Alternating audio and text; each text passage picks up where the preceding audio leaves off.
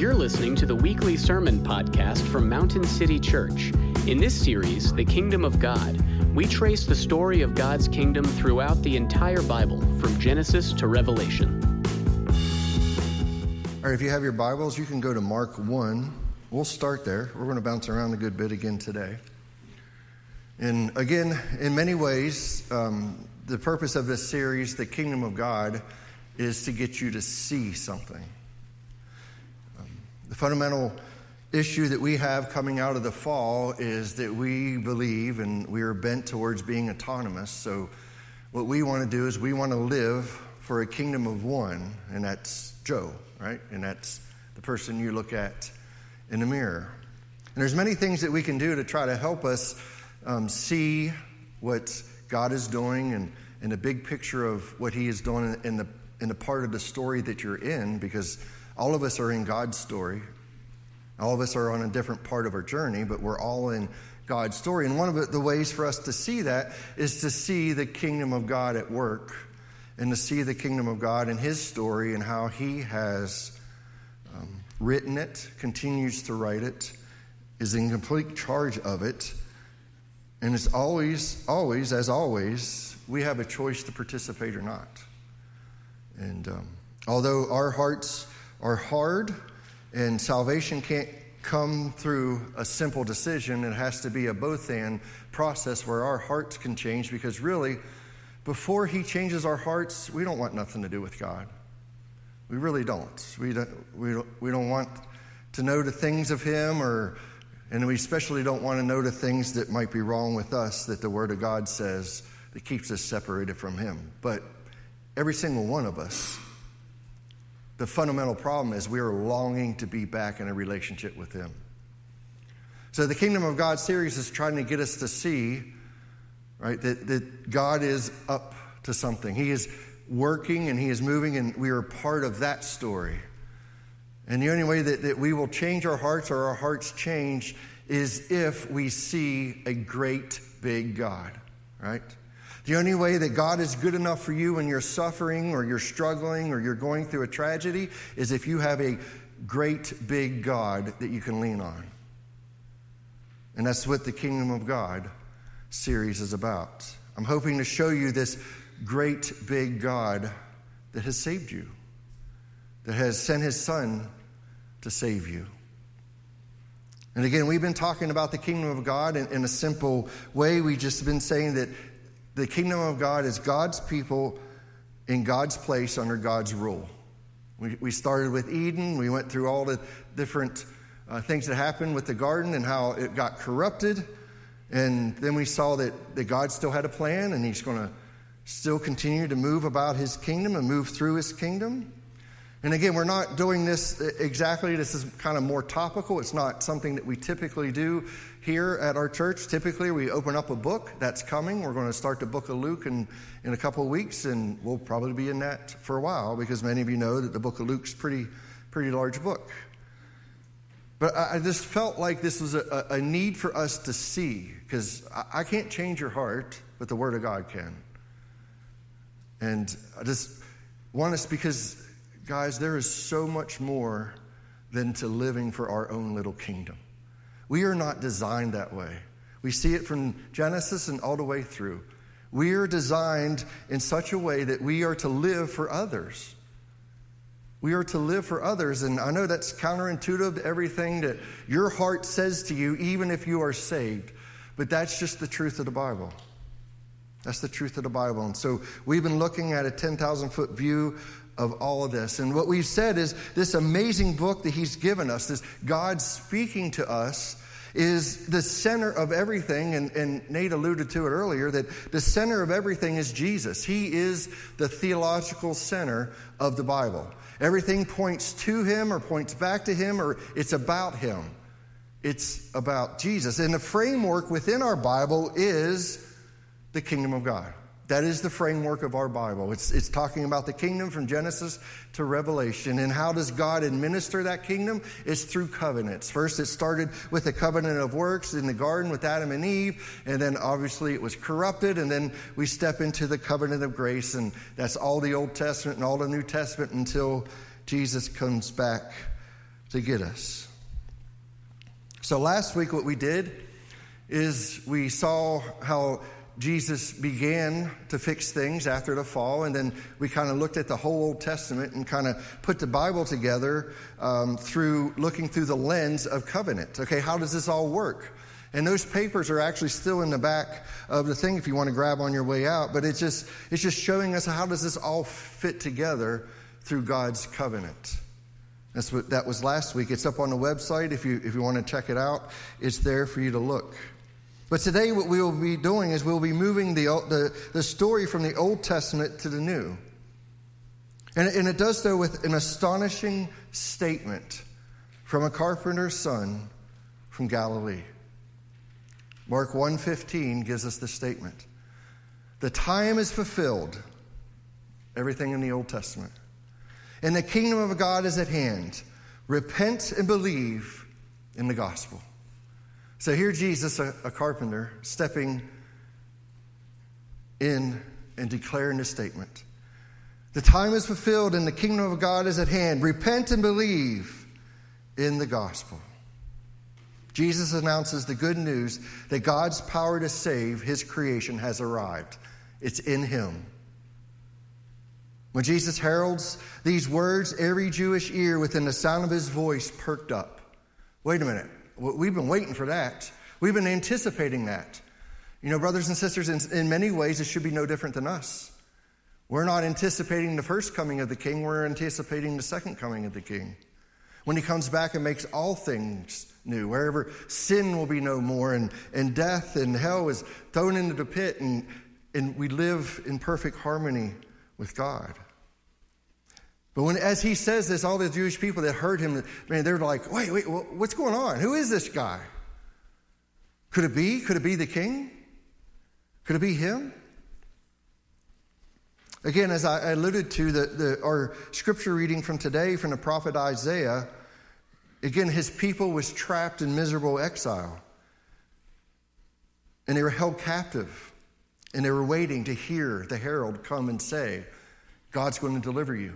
God's going to deliver you. It's time. It's now. Now is the time. And that's exactly what Jesus is doing.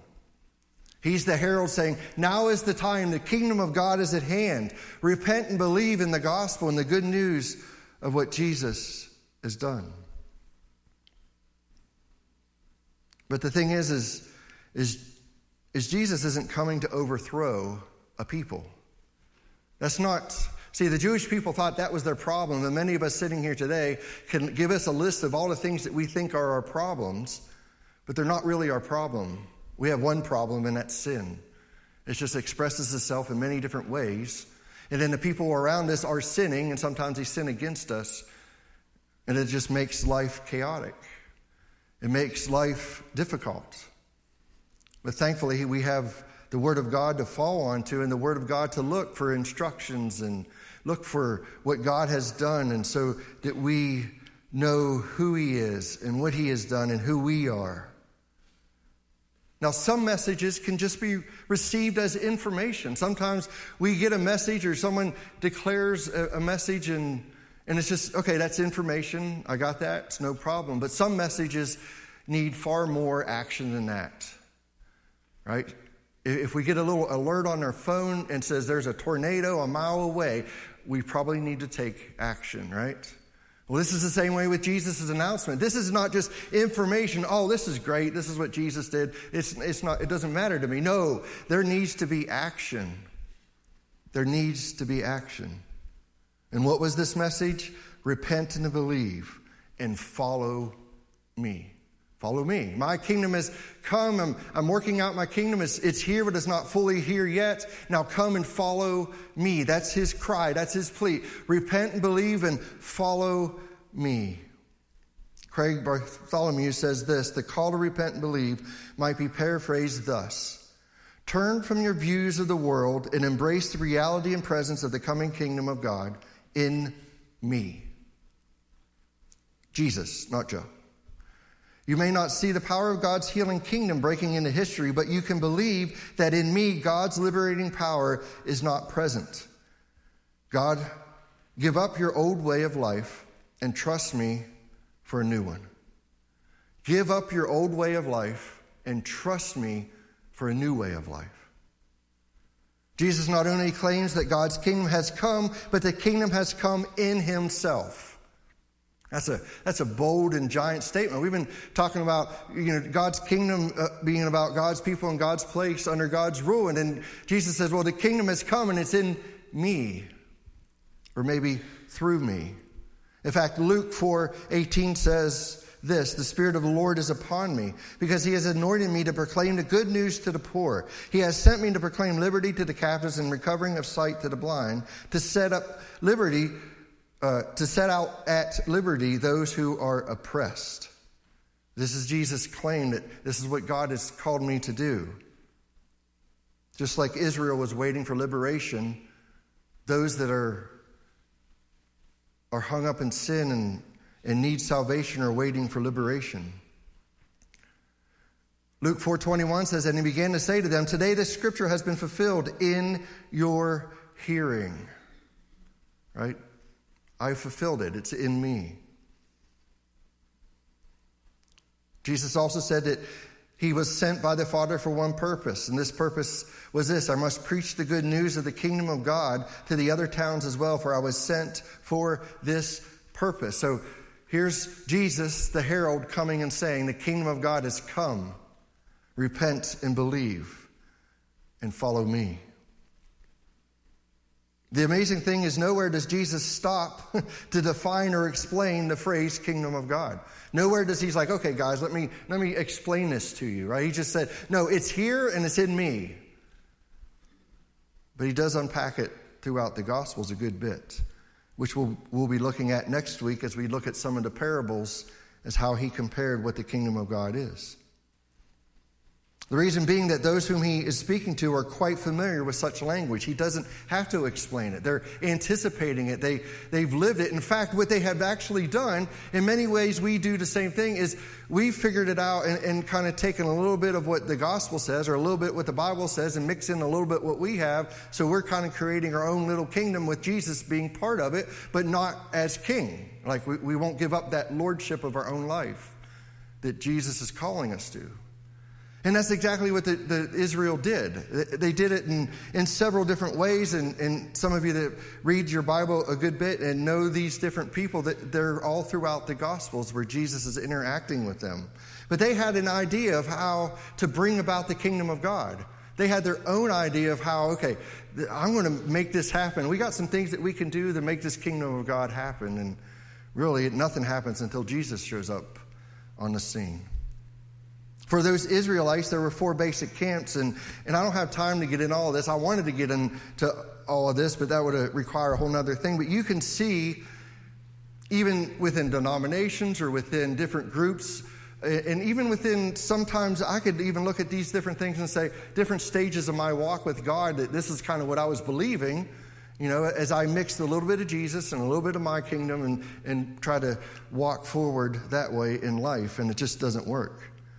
So th- there were four basic camps, these ideas that how is the kingdom of God going to come? There were the zealots. They espoused revolution, right? These, these the zealots within all through the Bible, the, they were just people that were ready to take up arms and over, overthrow the Roman government, right? So at the time that Jesus says this, the Roman government is ruling and reigning, and, and they allow the Jewish people to worship this God, but as long as they do it within a certain way and they don't make too many waves and they don't cause too much problems, and, and especially if they don't prevent the Roman government from doing whatever they think needs to be done or per, to um, actually to progress their own kingdom, the Roman kingdom, right? So there was the Zealots, and then there was also the Sadducees, promoted compromise with the Romans. Um, I, I, see a lot of the idea of politicians in, in this that, that, we have today because they were part of a ruling council. They depended on Romans to keep their influence, influential positions in society, but they were, they were not of the revolutionary spirit. In other words, okay, I will use Rome to get to a position, and then I will compromise the gospel, I will compromise whatever in order to keep that position. No, that, that's never going to work out good because there's only one king, and that's God. So we can't, we can't play a little bit of, of Roman kingdom and a little bit of Jesus' kingdom and try to mush them together just so I have a prominent seat in the council or a prominent seats at the influential tables. Then you have the Pharisees taught strict cultural and religious separation. So these are our legalists, right? Many of us have grown up in churches, and, and I'm not saying that, that they were just teaching us the best that they can do, this idea that it's all about moralism, and it's not. Do we teach morals? Sure, we do. But it's not just about moralism. It's, it's not a do religion, it's what has been done. It's what has been done.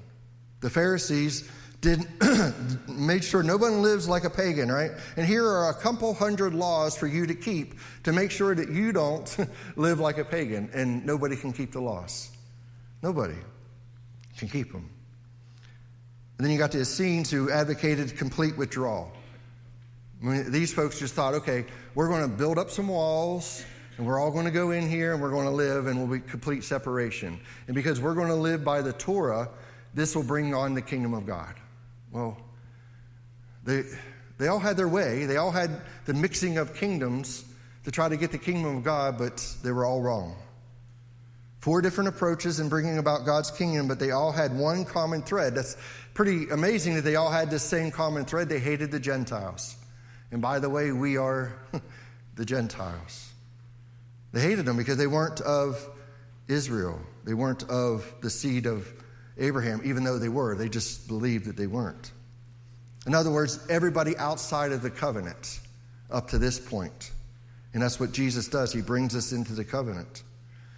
And then comes Jesus, who refuses to walk in any of these paths. His path was very different. It was the way of love and suffering, love of enemies instead of their destruction, unconditional forgiveness instead of retaliation, readiness to suffer instead of using force, blessings for peacemakers instead of hymns of hate and revenge, of hymns of hate and revenge. See, Jesus didn't come with a five step action plan to overthrow the Roman government and establish this kingdom. That's what the, the Jewish people wanted at that point in time. He didn't come with that. He, but Jesus did have a plan. It was a simple plan, it was a simple invitation repent, believe, and follow me. Repent, believe, and follow me. Come be with me. Come learn from me. Give up your old way of life and trust me for a new one. This was Jesus' way of bringing in the kingdom. Follow me.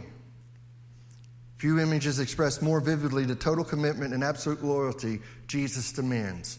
Follow me. Are you following Jesus or are you following your own autonomy? That's, that's the tension all through the Gospels. Pick up your cross and follow me, is what Jesus said. Loyalty to God's kingdom is expressed in loyalty to Jesus. First, we saw Simon and Andrew answer the call, followed by James and John. With these few, the kingdom community begins to form. Jesus comes into the scene after 400 years of silence and declares, The time is fulfilled, and the kingdom of God is at hand. Repent and believe in the gospel. In fact, this is what the whole book of, of Mark is about the authority of Jesus. When, when Nate popped up that scripture about the blind man that is going to gain his sight, the whole book of Mark is showing you Jesus' authority. He has the authority to make the blind see. He has the authority to calm the waves. He has the authority to forgive sin. That's what the whole book of Mark is about. It's about his rule, it's about his authority. If you remember last week, where I said that Exodus through Deuteronomy tells about the birth and life and death of the covenant mediator, Moses, that's what those four books are about. Well, the Gospels are about the same thing, except they don't sell, they don't do it in sequential order. They do, each book is about, starts with his birth, talks about his life, and ends with his death. They're talking about the covenant mediator, the covenant mediator being Jesus, who's bringing the kingdom in and enfolding us Gentiles into the covenant so that we can be part of the kingdom through his sacrifice. The difference between Exodus and Deuteronomy and the four Gospels is the gospel writer provides an account of Jesus' life and shows how he embodies the kingdom, fulfilling the Old Testament promises concerning authority, people, and place, God's people in God's place under God's rule. Look how this works. We have already seen that Mark's focus is God's authority, his rule. So, Mark, what's he going to do? He's going to start with the covenant mediator. He say, here's his birth, here's his life, here's his death, and it's all about his authority. So, when you read a book of Mark, you see the word authority all over the place. It's about his authority, his rule. We see written in the book of Mark a voice from heaven acknowledging Jesus' authority, all through the, the book in several different places. And a voice came from heaven You are my beloved Son, with you I am well pleased, the Father says. And a cloud overshadowed them, and a voice came out of the cloud This is my beloved Son, listen to him, follow him, repent and believe in the gospel. In fact, even the demons acknowledged his authority. In Mark 3:11, and whenever the unclean spirit saw him, they fell down before him and cried out, "You are the son of God." By them declaring him the son of God, they're, they're acknowledging his authority, the authority that the Father gave him. Mark 5 7 says, And crying out with a loud voice, he said, What have you to do with me, Jesus, Son of the Most High God? I adjure you by God, do not torment me. He had authority. It's the whole book of Mark showing us his rule, his authority. This theme is carried out all the way through Mark until we find Jesus on the cross. And what does the centurion looking up at the cross declare? In Mark 15 39, he declares this Truly, this man was the Son of God. So, all the way through the book, you have the, the, the, the thread of authority. This is his rule. He has authority to say these things, to do these things, and to call us into these things. It's His rule. In fact, the Son of God, that phrase is connected to kingship both in 2 Samuel 7 and Psalms 2 6 through 8. Just so you can see where they're connecting the idea of Son of God to king, ruler. He's rules.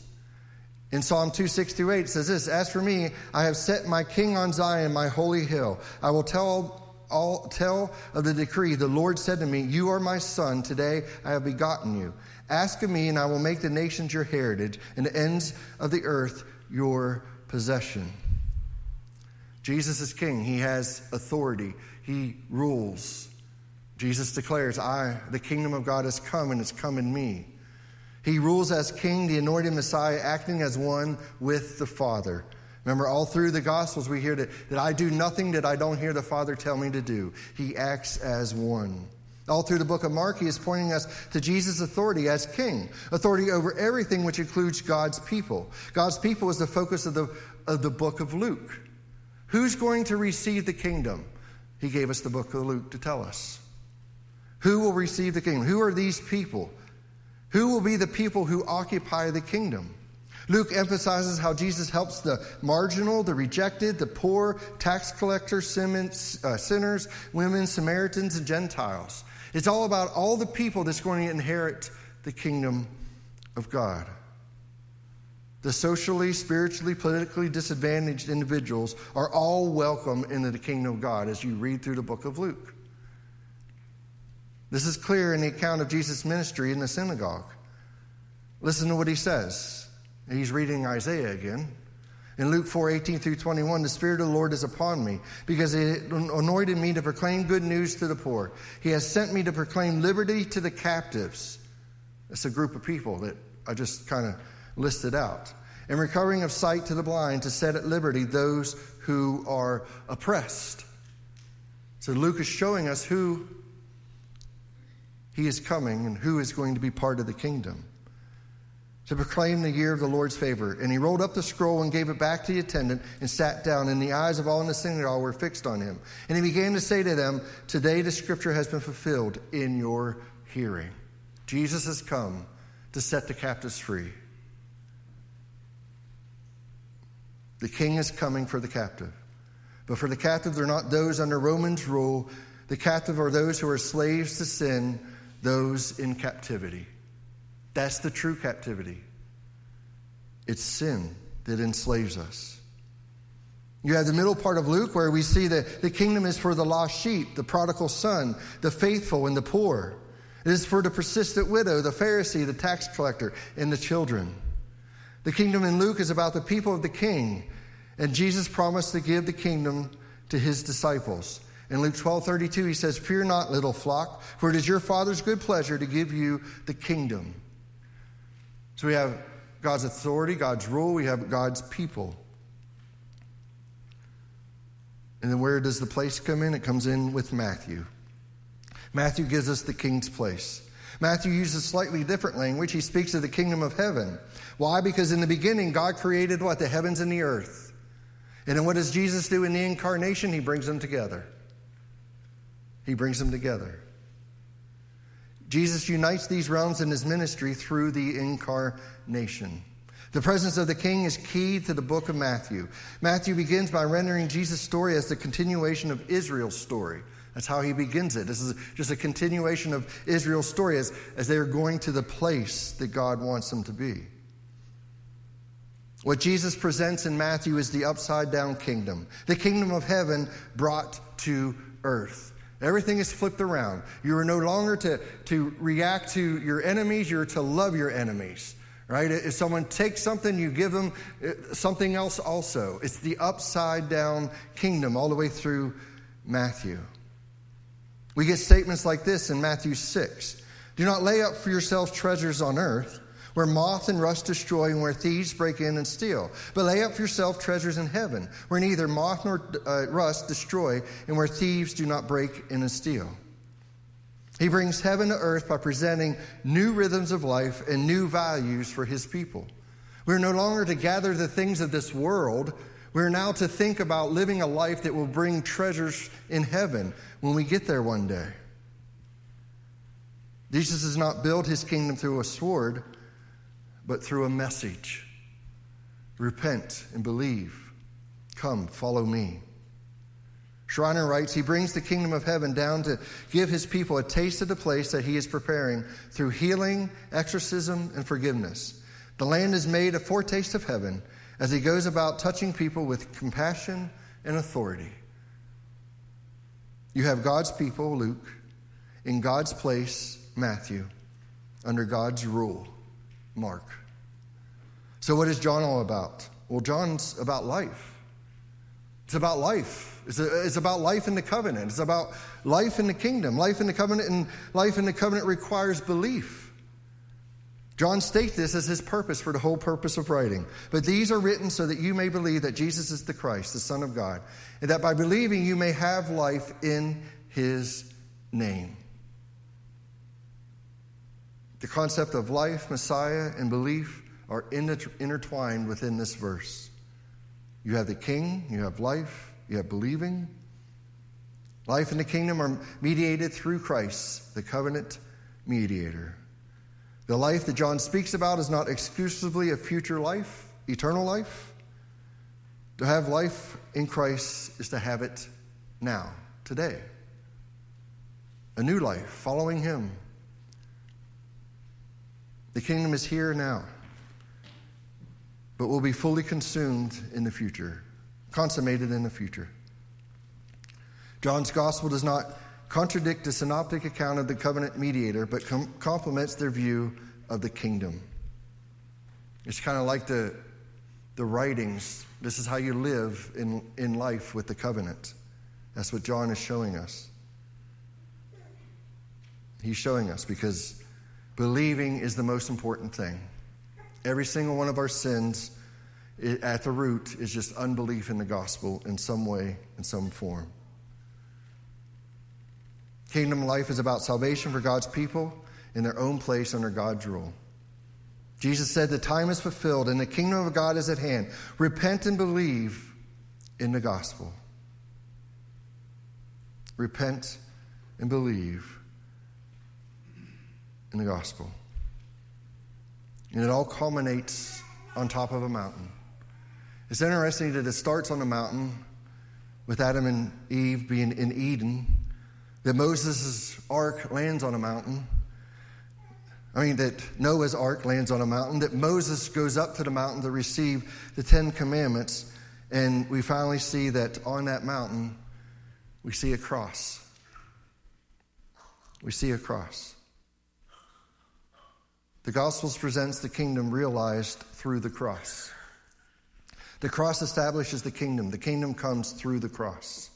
The cross is what makes you his people.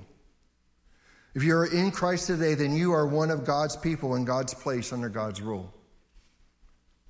The place you are in is, is God's place because he gave all of us in Christ authority on earth to enact kingdom influences. The cross brought you into the kingdom, and then, then Jesus has given us authority. In Matthew 16, 19, it says, I will give you the keys of the kingdom of heaven, and whatever you bind on earth shall be bound in heaven, and whatever you loose on earth shall be loosed in heaven. This is not to accomplish your or my prosperity, but to accomplish the movement and forward movement of God's kingdom work. The cross lives on in the people of God in a place where they gather. When they take up their crosses and follow Jesus, there the kingdom is. So every time that you deny yourself and you step into believing and trusting in the gospel, there the kingdom of God is.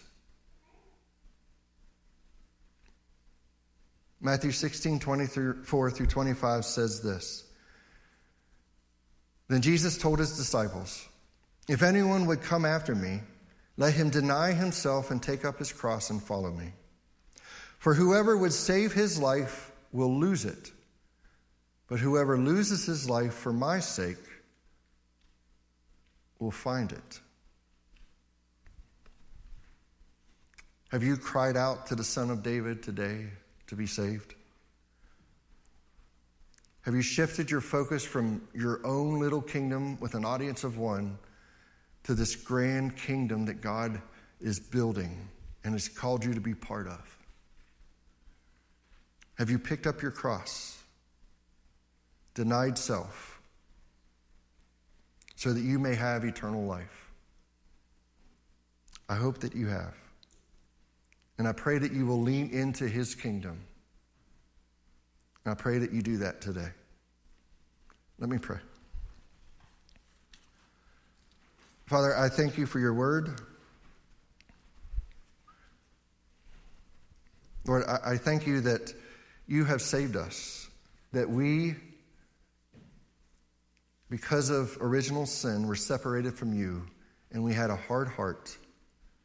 And it was only through your sacrifice and the sending of the Spirit that we can be saved. Lord, on that cross, you stood in our place. You took the wrath that we deserve because of our sin. And to show your authority, after they put you in the grave, you rose again on the third day. Lord, I, pray that everyone here believes what you have done for them. I pray that they will rest in the, the perfect life that you live that we cannot, that is credited to us in righteousness. So that one day, when you do come back and your kingdom is fully realized, we are able to stand in your presence, not because of what I've done and how good I am, but because how incredibly perfect and awesome your son is. And because of my faith in him, that you give as a gift. Lord, I pray today that you would give that gift. We ask this in Jesus' name. Amen. Thank you for listening to the weekly sermon podcast from Mountain City Church. To learn more about our church, visit our website at mountaincty.church. Thanks again, and may the Lord bless your week.